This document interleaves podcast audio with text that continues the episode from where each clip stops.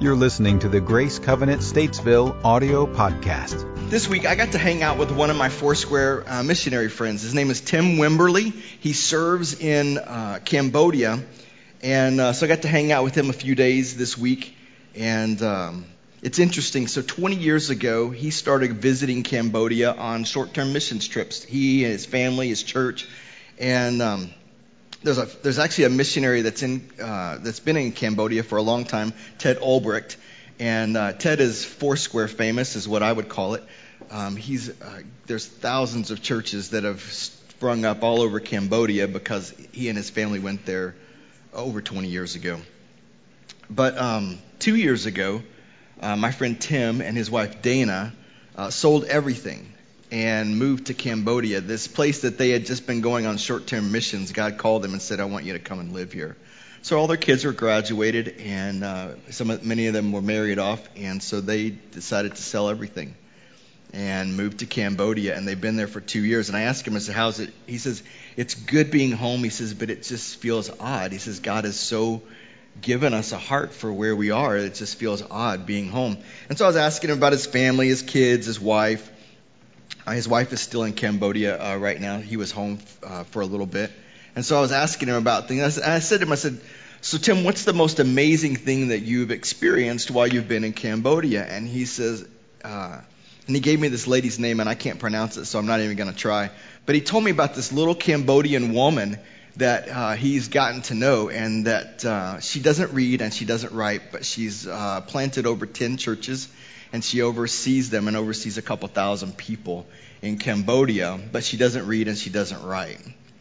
She has this little, uh, it's like a little speaker, but it's a Bible, and so she can dial up the passage and it, it will read aloud. So she can't read to the congregation, but she'll dial up John 3:16 and it will start in Cambodian. It'll it'll say the scripture, or it'll continue on if she wants to do a long passage. It's the way she reads the Bible, but it's also the way that she dictates, uh, unless she knows it. When the things she's memorized, obviously she does that.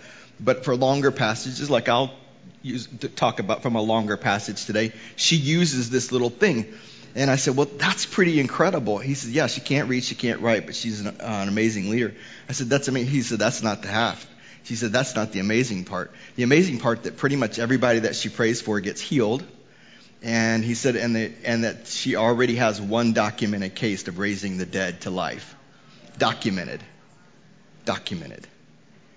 I'm like, really? He's like, dude, he said, this is an amazing five foot, fearless, powerhouse woman of God in Cambodia, and she is doing it for the kingdom. And she is the most amazing thing that I have seen in two years. And I thought, wow, that's amazing. You know, we put this in your notes, and I'm convinced of it. Our God is the God of the miraculous who desires to manifest his supernatural power in our lives. We're called, equipped, and positioned to experience the miraculous. We are. You know, the verses that are referenced there with, uh, in your notes with this quote really reflect the way this little Cambodian woman is living. In Hebrews 4:16 it says, "Then let us approach God's throne of grace with confidence." Listen, if you're going to lay hands on the dead and see them raised, you better you are approaching the throne of grace with confidence. Cuz it isn't in you. There was no AED, there was no CPR. It was laying on of hands and that person was raised up. The verse that's there, it says John 14, 12. It's also in your notes. And basically it goes on, it said, whoever believes in me will do these works. And it goes on to say that we'll do greater things than that. This little woman is living that out. And then in Romans 4, the other verse that's uh, referenced there, it says that, it goes on to basically say that he's the God who gives life to the dead and calls things into being that were not this little woman is living this, but I'm convinced that we, we do, we can do this too. You know, at Grace Covenant, we've seen and experienced the miraculous, and it seems like it happens more on our missions trips at Grace. We, we do that. But my question is, why doesn't it happen more when we're stateside? Why, why is that? I think to experience the supernatural of God in our lives and through our lives, we have to be willing to step out. We have to be willing to take faith risks. And sometimes, I think there are other reasons, but I would tell you, I think sometimes we're just reticent. We're apprehensive. We're fearful. Just a second. That was awesome. I didn't actually cough in the microphone. This morning, I want to read to you our text, and it's in Luke chapter 5, and you can join along with me uh, if you want. It begins in verse 17. It says this One day, Jesus was teaching, and Pharisees and teachers of the law were sitting there. They had come from every village of Galilee and from Judea and Jerusalem. And the power of the Lord was with Jesus to heal the sick. Some men carrying a paralyzed man on a mat tried to take him into the house to lay him before Jesus. When they could not find a way in to do this because of the crowd, they went up on the roof and lowered him on his mat through the tiles into the middle of the crowd, right in front of Jesus. When Jesus saw their faith, he said, Friends, your sins are forgiven. Now the Pharisees and the teachers of the law began thinking to themselves, Who is this fellow who speaks blasphemy? Who can forgive sins but God alone? Jesus knew what they were thinking and asked, Why are you thinking these things in your hearts? Which is easier to say, Your sins are forgiven, or to say, Get up and walk? But I want you to know that the Son of Man has authority on earth to forgive sins. So he said to the paralyzed man, I tell you, get up Take your mat and go home. Immediately he stood up in front of them, took what he had been lying on, and went home praising God. Everyone was amazed and gave praise to God, and they were filled with awe and said, We have seen remarkable things today. This morning, I don't want to talk to you about uh, Jesus' role in this text, in this passage. I don't want to talk to you about the paralyzed man and his faith in this passage. I don't want to talk to you about the Pharisees and their uh, situations, what I want to focus on is these four friends. I want to dig deeper into these four friends. You see, the paralytic was healed because of the radical response of the four friends. The scripture clearly defines that Jesus responded to their faith. It was their radical, risk taking, outrageous response that opened the way for the miraculous. See, the key to the miraculous is always connected to our faith to our willingness to take a risk and to act on what we're certain of. Hebrews 11:1 says this, "Now faith is being sure of what we hope for and certain of what we do not see." Listen, if we don't see healing, we have to be faith, we have to have the faith of what we don't see yet before it's going to happen. Are you with me? We have to be. So faith is acting. Faith is taking a risk. Faith is knowing uh, what can be by the power of God, though it hasn't come into existence yet.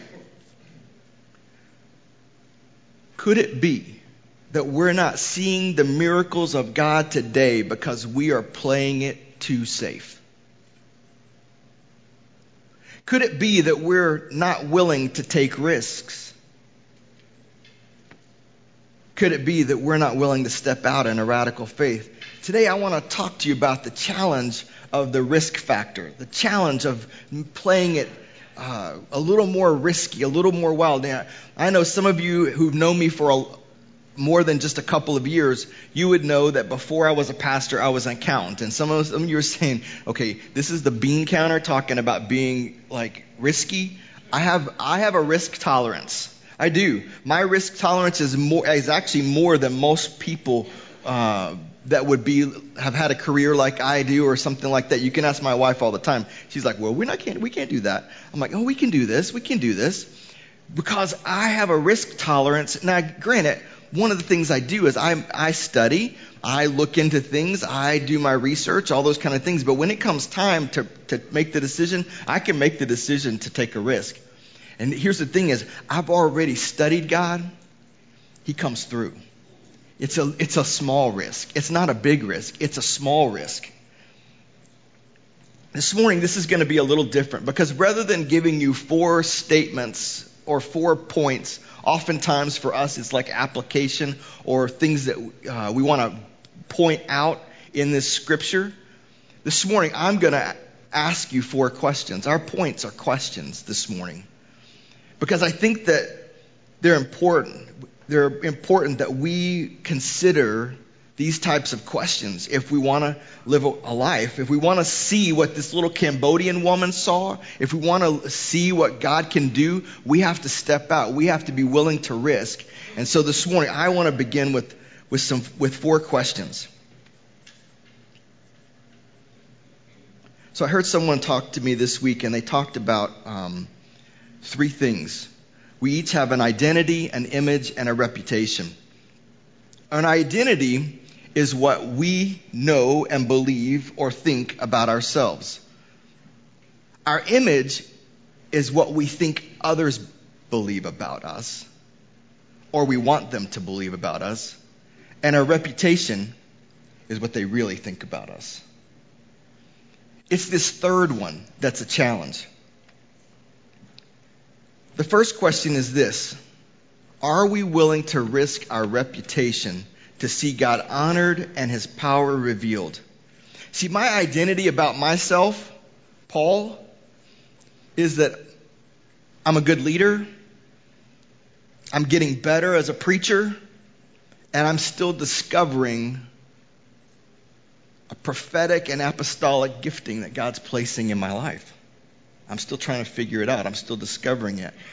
Now, my image, what I think others may believe, or what I hope others would believe of me, is that I am a smart and good looking leader. Says the man who ate dog food. oh. I would like to think that people think I'm a great preacher and a great teacher. And I would like for my image to be that I am living fully in an apostolic and prophetic calling that God has in my life. But my reputation, what others really think about me, I probably should just stop here and just let you just think for a minute. But I recently have had some conversations with people and they've said things to me and about me, and what I've heard them say is, You're a very seasoned leader. Uh, you have a voice that's trusted within your church and within the denomination, and that you hear the voice of the Lord, and oftentimes when you do, it comes out in prophetic and sometimes profound ways. It's that last one reputation. It's my reputation, it's your reputation. It is our reputation that we often are afraid to risk. No one wants to risk their reputation. No one wants to risk their credibility. No one wants to risk their influence. It is not natural that we would just readily risk that. I would, oftentimes, I would prefer to risk an amount of money than I would my reputation. It's easier for me to go all in on a certain other things than sometimes it is for me to do it with my reputation. I get that. I understand that. People worry. If I step out in faith with God, if I step out and He doesn't respond in the way that I think He will or the way that I think He should, then what? Then what? I look ridiculous. I look foolish. I look fanatical. I look extreme. I, I, listen, I play with those thoughts every day. I've had two instances this week when God told me to say certain things to individual and I wrestled with that very thing. You have no idea how hard it is hard. You think, well, you, you're the pastor. You don't. No, we struggle with this. I get it. I get it. Are you going to willing, am I willing to risk my reputation? I get it. I get the thought of people who say, I'm not going up on any roofs and cutting holes. I'm not going to step out there and do that. That's, that's crazy. But if we take an honest look at our caution,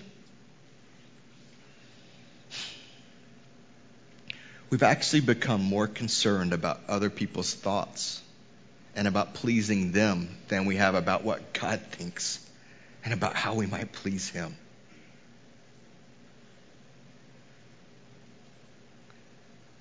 This past week, have you thought about doing something but you didn't because you were afraid to risk your reputation? if so, what are you going to do about that? The second big question for us to consider is this is are we willing to risk our schedules to experience the miraculous of God? Listen, in biblical times, because of lack of modern conveniences, just the daily requirements of food and fire and water and all those kinds of things, that consumed a huge portion of the day. So the idea that carrying a friend through a throng of crowds, the idea of taking him to some place and trying to get in and it's crowded and you can't. So you go to the front door, you can't get in. So they load him up again and they take him to the back door and they can't get in. And so then they, they load him up and they try and find a window and they can't get in. All of that consumes time in a reg- regular day when so many other things are required. But even more than that, the idea that somehow someone would get the idea and go find a ladder to get on top of a house and then would take the time to peel away someone else's roof and the risk of that, of I just damaged your roof. Listen, if you want in my house, just come and ring the doorbell. You do not have to cut a hole in my ceiling. Right? But the time that it would consume to do that, even with a thatched roof. And then to be able to get that person up on the roof and lower him down in. Think about the amount of time that that consumes when the daily things of life, our schedules. Who's, who's doing all the other things when this is going on? Who's handling the daily chores while this is going on? Who's handling, uh, taking care of business? Who's providing for the families? Lord, who's just keeping mama happy? Happy wife, happy life. Who's doing that while these guys are off doing this thing? Seizing God opportunities is almost never convenient. And I would tell you that I've never found that it easily fit within my to-do list for a day. It always requires something out of my schedule. And if we're not careful, we can become so routine. Listen, I get it. For those of you who've never seen it, it's probably easier for me to show you on my iPad. But if you come and look at my calendar, I have four calendars and should have five calendars on my phone. They're all different color coded so that I can just keep things straight. I live by the calendar, unfortunately. If I ever call you and say I have a spontaneous moment, that is so unbelievable. But I live to the schedule. So I know what it is to be routine. But if we live so routine and so routinized, we can schedule God right out of our day. We can schedule God right out of our week, and we can schedule His work right out of our life. And still be coming to church because it's on the schedule. I believe this. I believe that whatever we give to God, our time, our talent, and our treasure, that he will multiply back to us in spades, as the saying goes. Listen, when I de- deposit my treasure with the Lord, his word is clear. He can do more with my remaining finances than I could have ever done with all of it. We know that. But it's the same thing with our time when we give our time to the Lord, somehow He does the same type of thing. He somehow makes sure that all the critical things on our checklist were handled. Somehow, when I give my time to the Lord and I walk slowly through the crowds, listen, that is one of those things. If you ever see me on a beeline, just know that you're seeing me in my natural state. I am like, go get it. There is a one way between two points and it is a straight line and it is at twice the normal pace. I have to remind myself often that Jesus walks slowly through the crowds. If I do not take time, take control of my time, I, I will miss something. I will miss other people. But I have to decide. And when I decide that my schedule is going to yield to His purposes and to His desires, he always multiplies back my effectiveness and my efficiency in ways that I cannot understand and don't make sense. So the thought is this What God opportunity are you saying no to presently? Because you don't want the inconvenience, because you, you can't seem to justify the time. You don't want to be able to have to explain things to others when somehow it creates delays that affect them or it may be even worse. Maybe like me, you've been conditioned to clean your plate and show up on time all the time. So you say, I can't do I can't do that because it'll make me late to this, that, or the other. If you've got one of those going on, but yet God has got an opportunity for you, what are you going to do about it?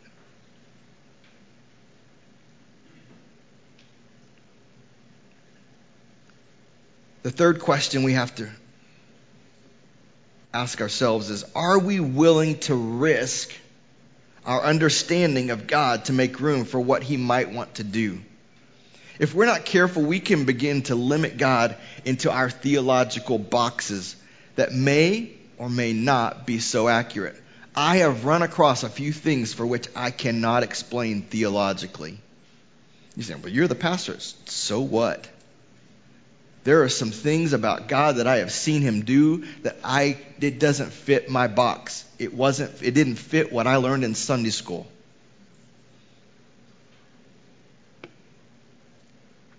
Jesus tells the paralyzed man, Your sins are forgiven. And it sends the Pharisees into orbit. Who does he think he is? Only God can forgive sins. But then he just agrees with them. You're right. Only God can forgive sins. And then he says, which is easier? Forgive your sins, your sins are forgiven, or get up and walk. Then he says this, but I want you to know that the Son of Man, the word there is huios, and I'm going to come back to that, has authority on earth to forgive sins. So he said to the paralyzed man now, right? This is so crazy. The man says, I want to be, I want my, I want to, uh, I need healing. And he says, Great, your sins are forgiven.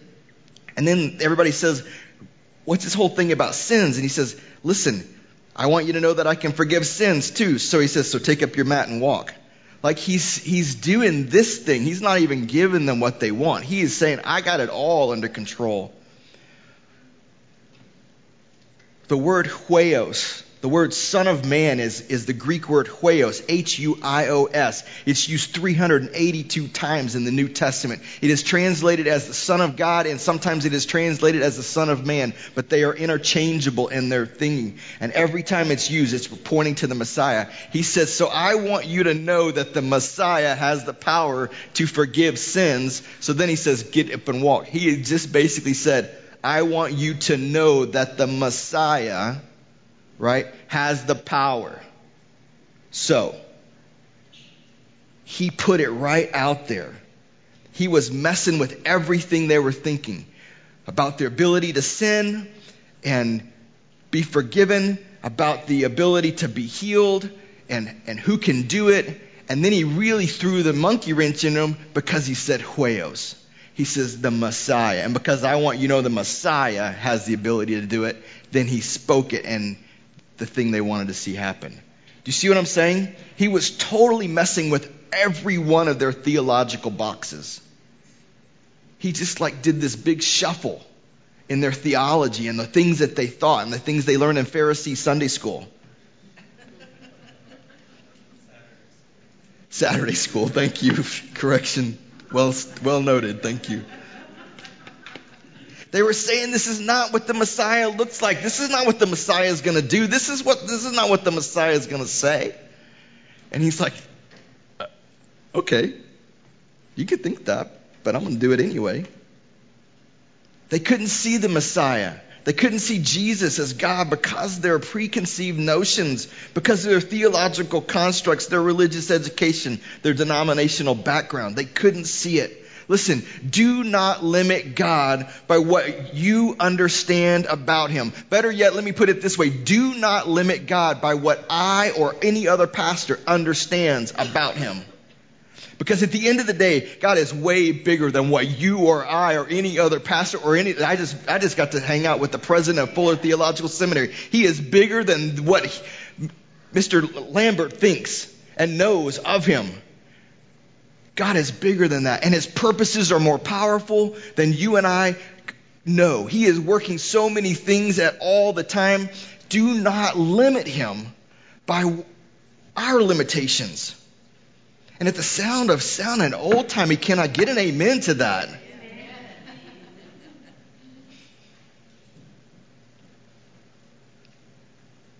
What thing is God asking you to do, but you're saying no because it doesn't reconcile to what you think, to what you were taught in Sunday school 30 years ago? What thing is it? And what are you going to do about that? The fourth question, our final question. Are we willing to risk our comfort that God might reveal his greatness? This week I was told a story uh, by a friend that happened several years ago.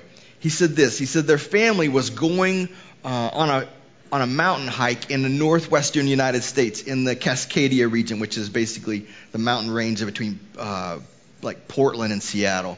And they were going on this hike, and one of their sons was so apprehensive, very, very, very apprehensive about the whole climb thing, that he basically decided he wasn't going. So this young son decides he isn't going, and he decides that the best way to make it that he doesn't go is he decides that he's going to start whining about it. So he whines the entire ride there. He whines about the climb. He whines about the day. He whines about the snacks that weren't the ones he wanted. He whines about water versus Gatorade. He whines about everything. And it works. His dad is so fed up that he says, There is no way I'm letting you go on this climb with us. You are not going to ruin this experience for the rest of the family. So he told him, he just told him, he says, Listen, don't talk to strangers, but you're not leaving this visitor center, and we'll come back and get you in a while. And so they left their son, 10 years old, in a visitor center at a state park and went on this three mountain, three hour climb. It's interesting. So the boy decided that he was going to convince everyone when they came back that his choice was better. And so he literally spent the next three hours in this visitor center reading everything, looking at everything, memorizing everything in the visitor center about the state park, about the mountain that his family was climbing, about the hike, about the trail, about what was on the trail. He memorized everything. And his intent was that when they came back, he was going to tell them everything that he had learned. And so when they get back a few hours later, he starts to tell them everything. He's everything he learned, and he's like just so excited about all these things he's learned and this this knowledge that he has. while they've been gone, he's been learning, and he just lays it all out there. But when his brothers began to describe what they actually saw and what they actually experienced and what they actually got to climb and what actually happened. The younger brother, you could see it on him. He felt like his experience it was somehow empty and hollow compared to what his family had experienced. He missed out and he felt let down. See, his apprehension to taking this climb, his unwillingness to take the risk, his desire for comfort kept him from experiencing something amazing. See, the visitor center was designed to prepare him for the climb. It was designed to prepare him about the mountain. It's designed to prepare him to take the risk of the climb, the experience, and all of that. But by staying there, his experience was so much less than.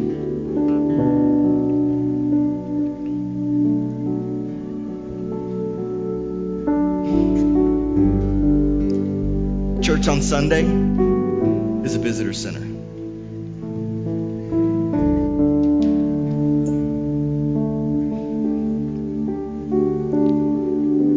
You can memorize a lot about God You can come and hang out here for an hour or two.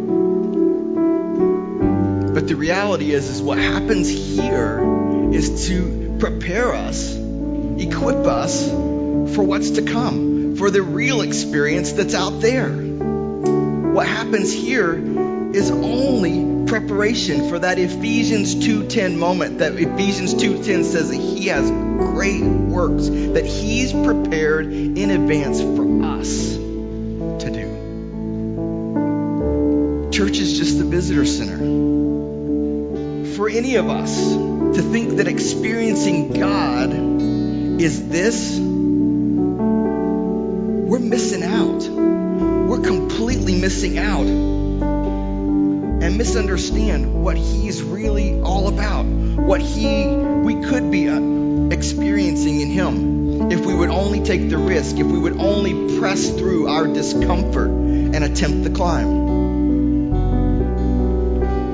You and I have to be willing to take a risk. We have to be willing to get out of our comfort zones and to step into a risk zone if we want to experience the power of God, if we want to see the things that we hear about. Listen,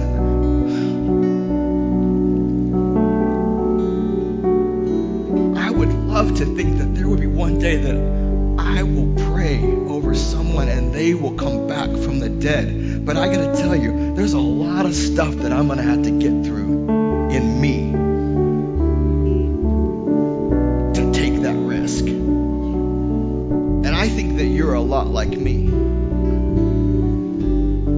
got to get past ourselves.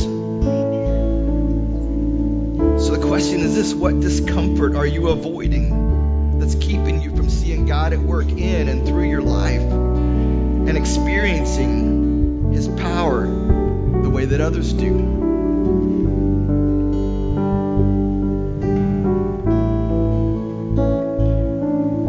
May we not limit our limitless God.